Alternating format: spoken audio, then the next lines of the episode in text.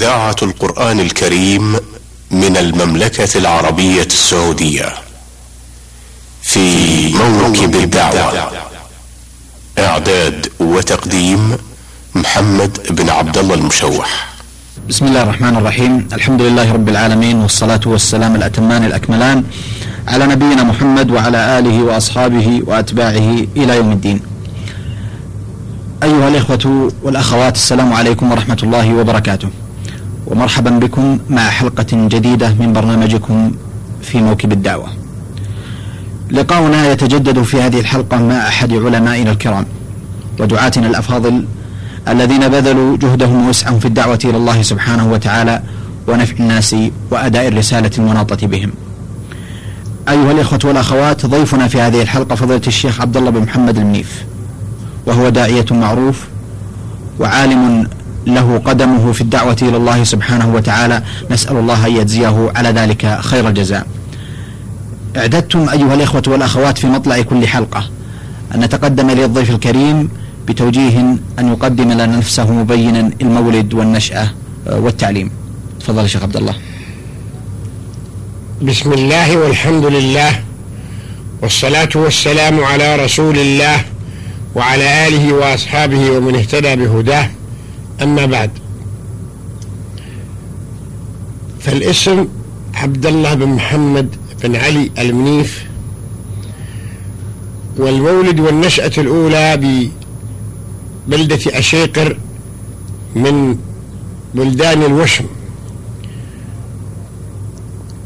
أخذت فيها مبادئ القرآن الكريم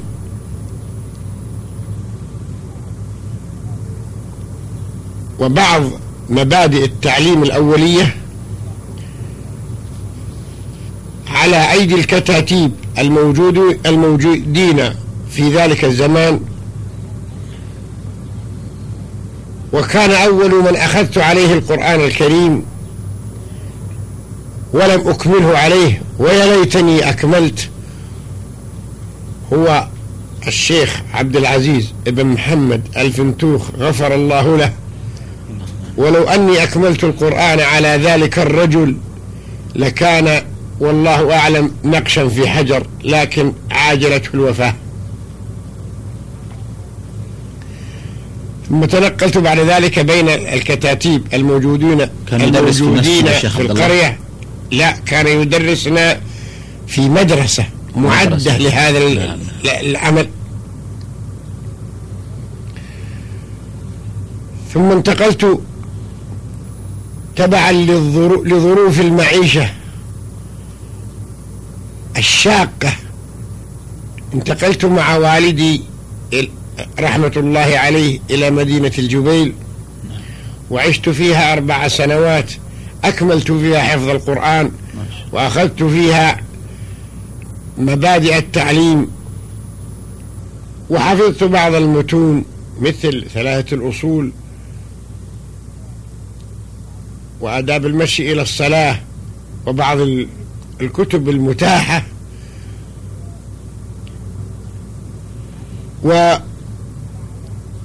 وتعلمت بعض دروس النحو في المدرسة الابتدائية. وكانت المناهج يومئذ أقوى مما هي عليه الآن بكثير. إذ كنا ندرس ثلاثة الأصول في السنة الرابعة الابتدائية وكشف الشبهات في السنة الخامسة والسادسة والأربعين النووية في الخامسة والسادسة. وكان الطالب إذا إذا أخلص التعليم الابتدائي يكون قد حصل على مبادئ علمية خيرة. ثم شاء الله لي أن أنتقي إلى مدينة الرياض طلبا للعلم. فدخلت معهد الرياض العلمي عام 72 بعد الثلاثمائة بعد ثلاثمائة وألف. وفيه واصلت دراستي حيث أمضيت السنة الأولى في التمهيدي ثم أكملت الثانوي وكلية الشريعة وفرغت من التعليم المنهجي عام واحد وثمانين اثنين وثمانين بعد ثلاثمائة وألف أي أمضيت عشر سنين. في, التع... في التعلم والتحصيل. وكان ذلك التعليم على أيدي شيوخا أفا... شيوخ أفاضل. أذكر منهم على سبيل المثال للحصر الرجل الذي تعلمت منه الفقه هو شيخي الشيخ عبد الله بن صالح الخليفي رحمة الله عليه وهو من مشايخ الجيل. والشيخ صالح العلي الناصر رحمة الله عليه كما أخذت بعض مسائل الفقه على يد الشيخ عثمان بن إبراهيم الحقيل رحمة الله عليه والشيخان صالح وعثمان من تلاميذ الشيخ الخليفي.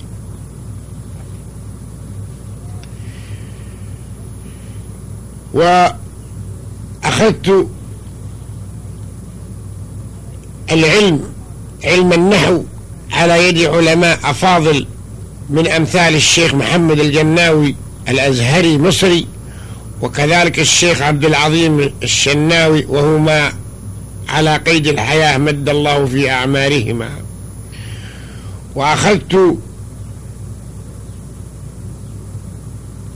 التوحيد وأصول الفقه على يد شيخي الشيخ عبد الرزاق عفيفي قدس الله روحه. ورحمه. وأخذت على عدد كبير من العلماء الأفاضل من سعوديين وغير سعوديين. فمن السعوديين من أمثال الشيخ عبد العزيز بن سلمان أمد الله له في العمر. وكذلك الشيخ محمد بن عبد العزيز ابن مهيزة غفر الله له ومن مشائخي في الفرائض وعلم المواريث سماحة الوالد الشيخ عبد العزيز بن عبد الله بن باز. بارك الله في حياته ونفع بعلمه. ورزقنا وإياكم وإياه حسن الختام. ومن شيوخي في المواريث أيضا الشيخ صالح بن عبد الرحمن الحصين مد الله له في العمر على عمل صالح.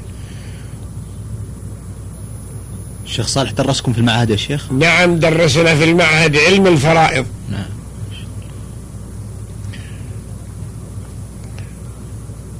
وتلقيت علوم العربية والأدب والنحو والصرف كما قلت على عدد كبير من المشايخ.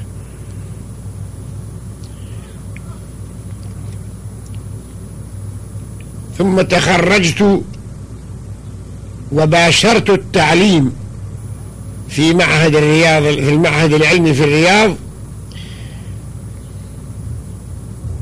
بتاريخ واحد خمسة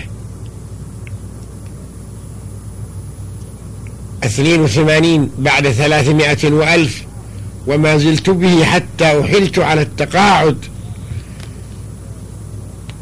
في واحد سبعة من عام ثلاثة عشر وأربعمائة وألف. أمضيت فيه واحدا وثلاثين عاما. أعتبرها متعة عمري.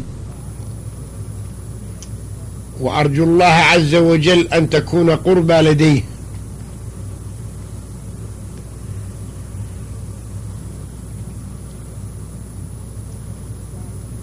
ثم تفضلت وزارة الشؤون الإسلامية مشكورة فتعاقدت معي لأكون داعية وباشرت عملي من واحد أربعة عام خمسة عشر وأربعمائة وألف وما زلت أشغل هذا العمل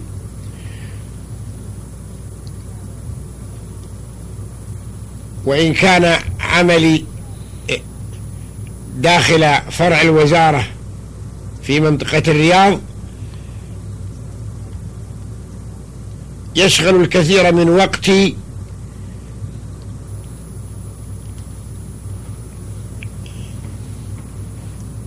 في مجال الدعوة. إلا أنني والحمد لله لا زلت على صلة بها وسأبقى بإذن الله ما حييت. وإلى جانب هذا فقد توليت إمامة وخ... الإمامة والخطابة في جامع الأمير محمد بن تركي بحي الشفاء من عام التسعين بعد ثلاثمائة وألف وما زلت كذلك. إلى جانب ما يطلب مني من دروس أو يسند إلي من محاضرات وعسى الله عز وجل أن يجعل ذلك في ميزان الحسنات.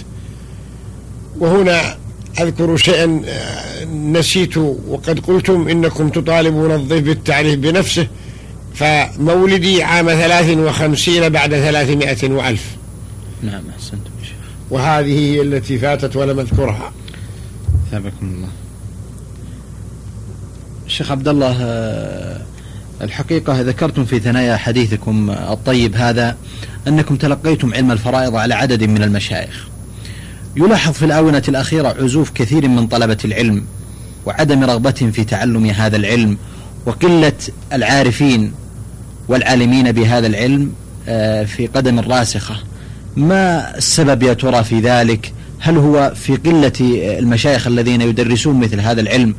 المهم أو هو صعوبة في تلقي هذا العلم أم ماذا السر في ذلك؟ والله علم الفرائض ليس بالصعب في تلقيه.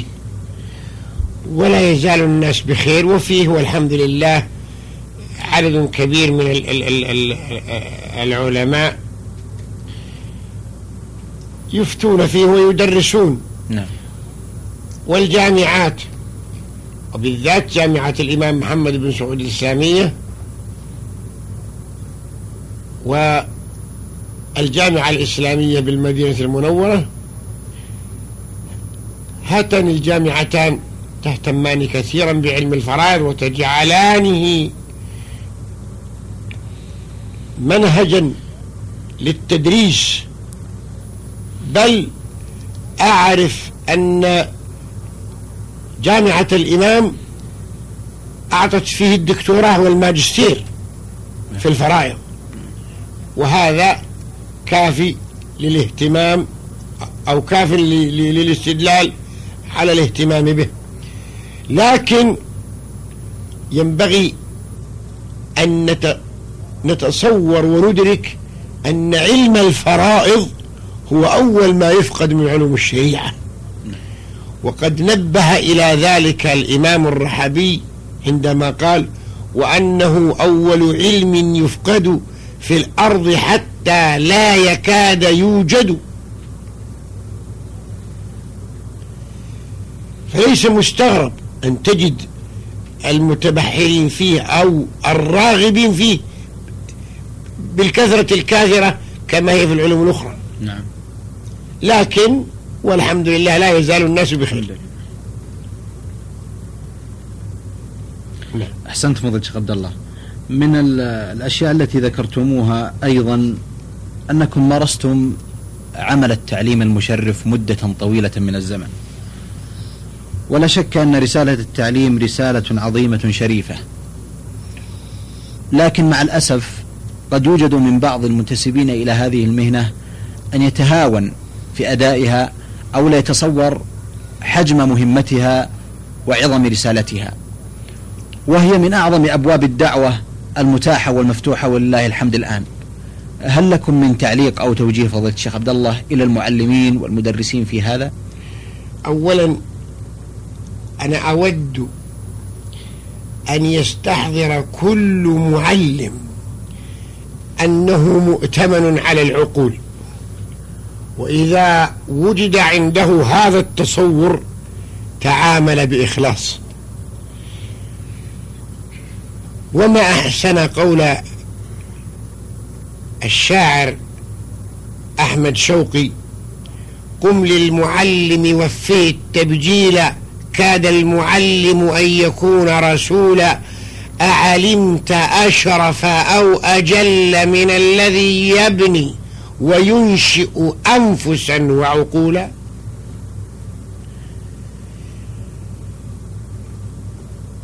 إن المعلم قد حمل أثقل الأمانات وشرف بأعظم المهمات. أو ما يكفي المعلم أنه يحمل رسالة الأنبياء. وهل الأنبياء إلا معلمون؟ وهل الأنبياء إلا مبلغون عن الله شرائعه؟ وهل المعلم إلا مبلغا للناس ما عنده من العلم؟ وقد قال الله لمحمد صلى الله عليه وسلم وأنزلنا إليك الذكر لتبين للناس ما نزل إليهم. وقد قال النبي صلى الله عليه وسلم إن الملائكة لتصلي على معلم الناس الخير فمن ذا الذي لا يحب دعاء الملائكة وهم عباد الله المقربون عباد مكرمون؟ يسبحون الليل والنهار لا يفترون؟ ومن الذي لا يحب أن ينتظم في دعوة الأنبياء؟ ومن الذي لا يحب أن يتشرف بما تشرف به الأنبياء؟ من تبليغ الناس دعوة الله. إن المعلم يتحمل كامل المسؤولية في توجيه الناشئة وفي تبليغهم ما كلف بتبليغه إليهم من المناهج التي لم تسلم له إلا بعد دراسة وتخطيط وعليه أن يكون عينا بصيرة وعينا ناقدة لما قد يوجد وإن كان غير مقصود في المناهج من نقص أو تقصير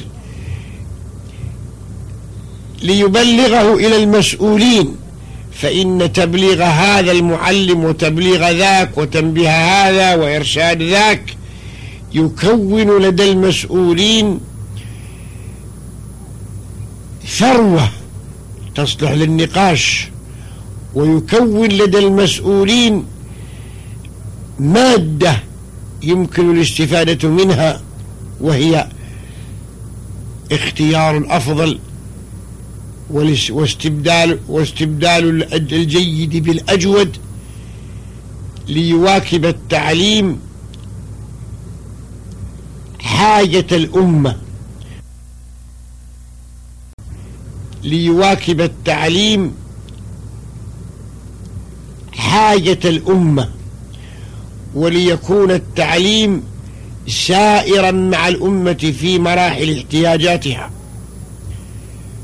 ولا يمكن أن يكون المعلم كذلك إلا إذا جعل الإخلاص ديدنه والإصلاح رغبته.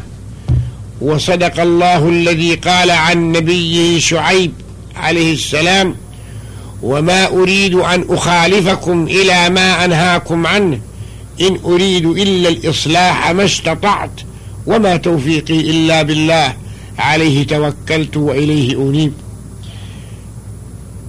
فحتى يكون المعلم مثمرا في علمه مقبولا في توجيهه يجب أن يكون قدوة فيما يفعل وقدوة فيما يترك. أما أن يقول افعلوا كذا وهو على خلافه أو لا تفعلوا كذا وهو على خلافه فما أظن أحدا يقبل منه. نعم. أحسنتم فضل الشيخ عبد الله. أه لا شك أن الله سبحانه وتعالى اختار هذه البلاد المباركة واصطفاها لتكون متنزلا لوحيه ومنها انطلقت تباشير الدعوة المحمدية التي قام بها رسول الله صلى الله عليه وسلم لهداية الناس ودلالتهم إلى الحق. ولقد وفق الله سبحانه وتعالى هذه البلاد المباركة وحكومتها الرشيدة لإدراك حجم هذه المسؤولية الكبرى الملقاة على عاتقه نحو الدعوة إلى الله سبحانه وتعالى في الداخل والخارج.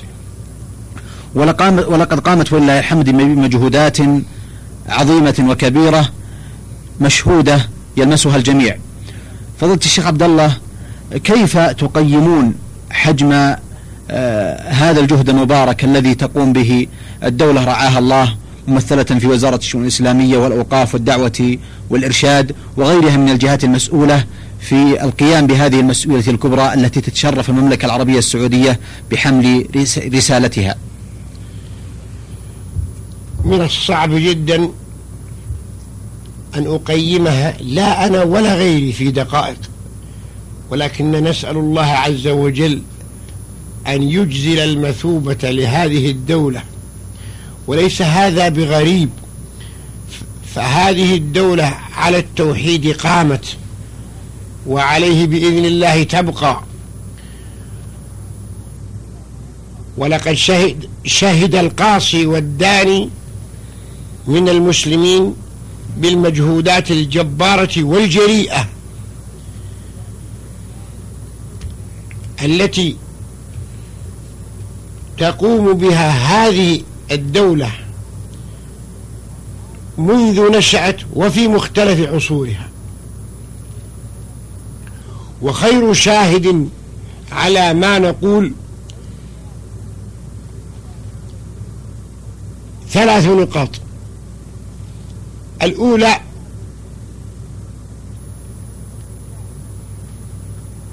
ما قام به خادم الحرمين الشريفين مد الله له في العمر وجعل التوفيق حليفة.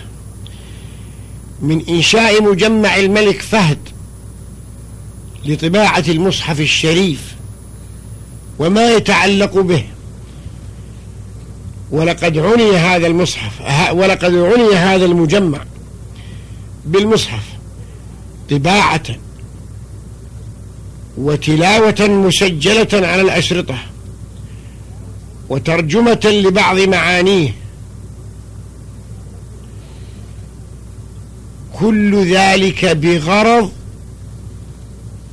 نشر العلم الشرعي ونشر ما يتعلق بالقرآن.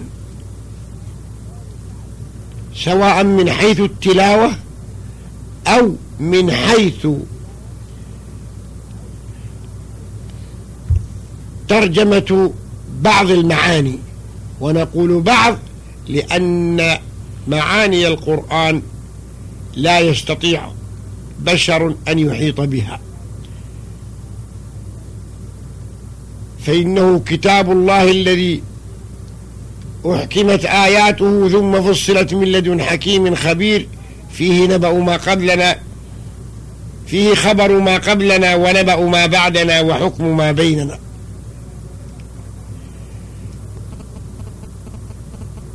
النقطة الثانية ما تسهم به الدولة حرسها الله من طباعة الكتب العلمية وإحياء من درس منها.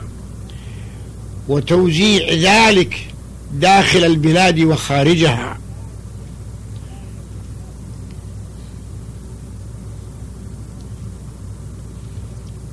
واحتواء كل ما يجد كل ما يجد من كتاب نافع ومفيد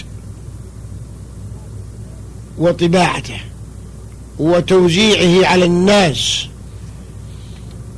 لا تبغي من وراء ذلك جزاء من أحد إلا من الله الذي يعلم السر وأخفى.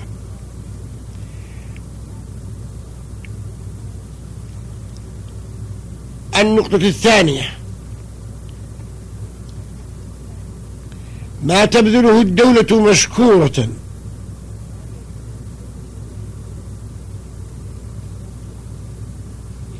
من تجنيد طاقاتها في الحج فهي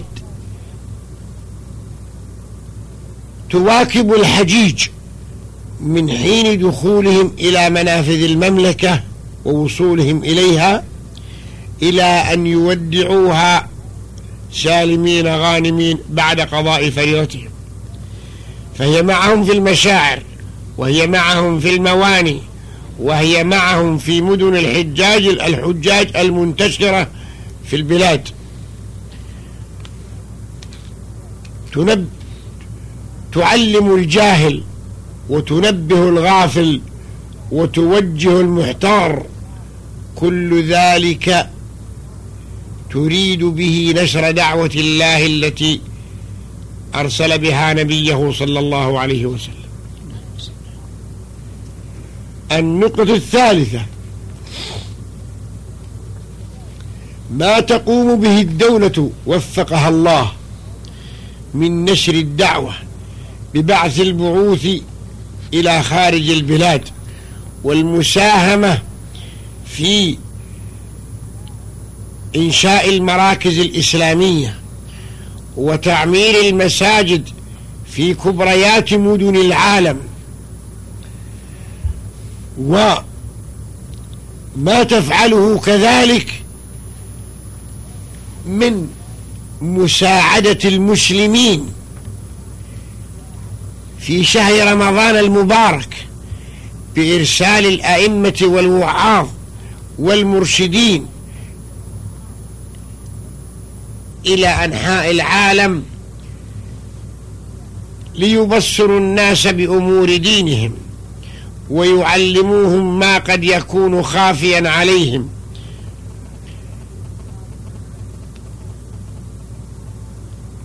كل هذا تفعله الدولة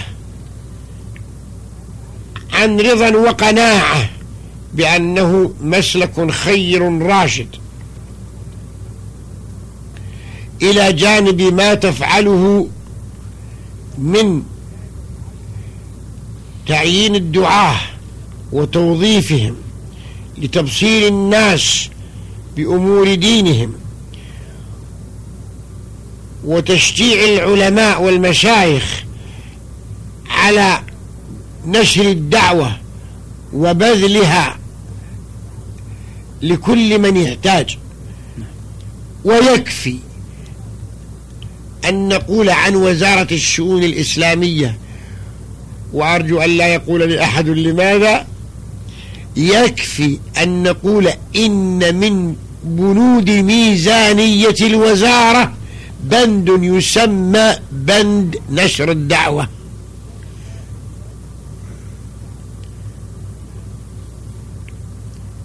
والملاحظ على وزارة الشؤون الإسلامية والأوقاف والدعوة والإرشاد أنها تهتم بالدعوة الإسلامية كثيرا لأنها من صميم عملها ويكفي أن نشر الدعوة وإرشاد الناس وإرشاد المسلمين يكفي أنه من مسمى وزارة الشؤون الإسلامية فهي تسمى في العرف الرسمي داخل البلاد وخارجها وزارة الشؤون الإسلامية والأوقاف والدعوة والإرشاد. أحسنتم شيخ عبد الله. والملاحظ على وزير الشؤون الإسلامية والعاملين معه اهتمامهم الكثير وحرصهم الأكيد على أن تأخذ الدعوة الإسلامية النصيب الأوفر من وقتهم وجهدهم. فجزاهم الله عن الإسلام خير الجزاء. اللهم آمين. ثابكم الله شيخ عبد الله.